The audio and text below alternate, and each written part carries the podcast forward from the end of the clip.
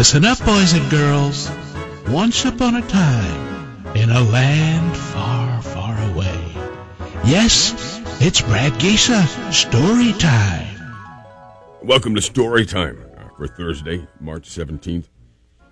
I've broken more than my share, at least in my opinion, more than my share of bones as a kid, but at least I, I, I recovered. They were, there were a lot No of injuries. wonder the things you did. Uh, I won't even start with my toes because there's so many of those have been broken and rebroken. But both of my collarbones were broken at, at different times, at different times in my life, and both of them, in my opinion, could have been easily avoided.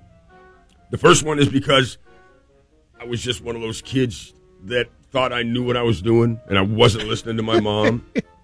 You know, there was a ball. I think they just called them super balls. They were just round and a hard piece of rubber. Yeah. And you threw that thing on the ground. If you did it hard, it would go so high in the sky you might even lose sight of it. It comes bouncing. And a super ball was pretty cool. They, they were really very very cool.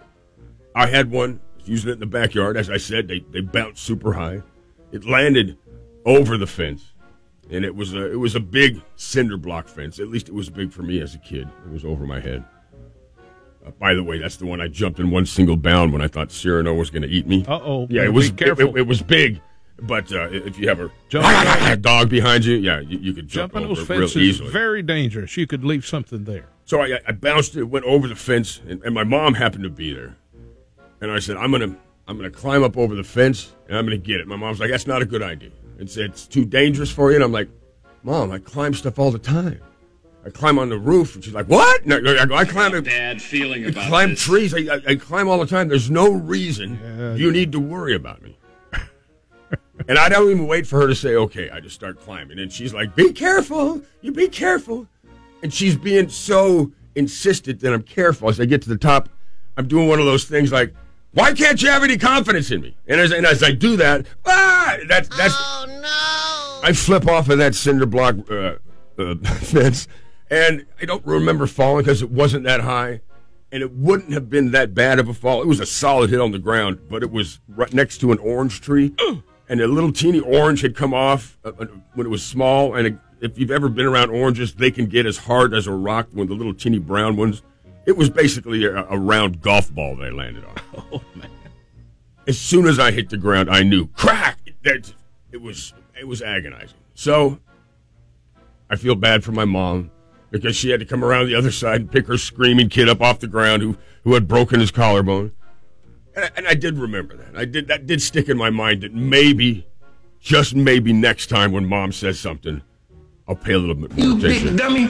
Back then, uh, the way that they took handled the broken collarbone instead of the a kind of a like a it's a strap thing they have these days that kind of holds your shoulders back.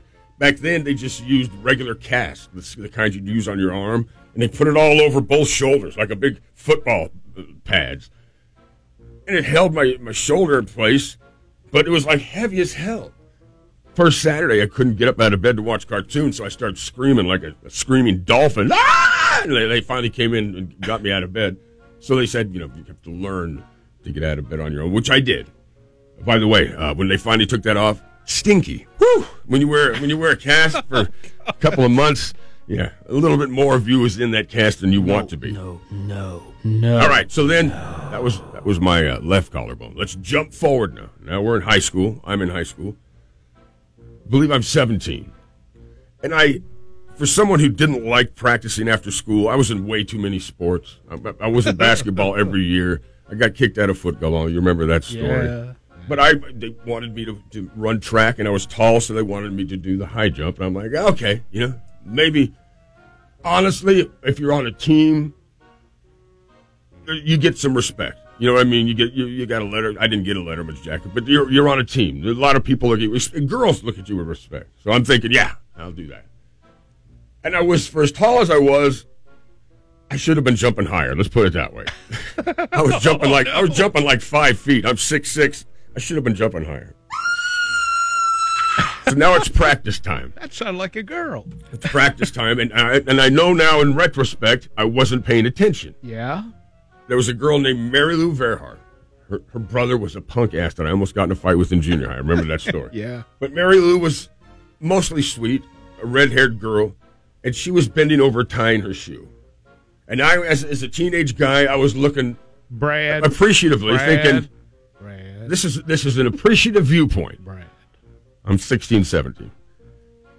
All of a sudden, Hormones All of a sudden, there's a there- there's a break in time. The time is now all of a sudden like someone spliced a reel, and I I think that I'm in my my house, and I think that I'm waking up in the morning, and I think I real I realize my track coach is waking me up. What the hell? Why why is Coach Sharp in my bedroom waking me up in the morning? You know, I'm like, what what what? He's like, Brad Brad. I'm like, huh?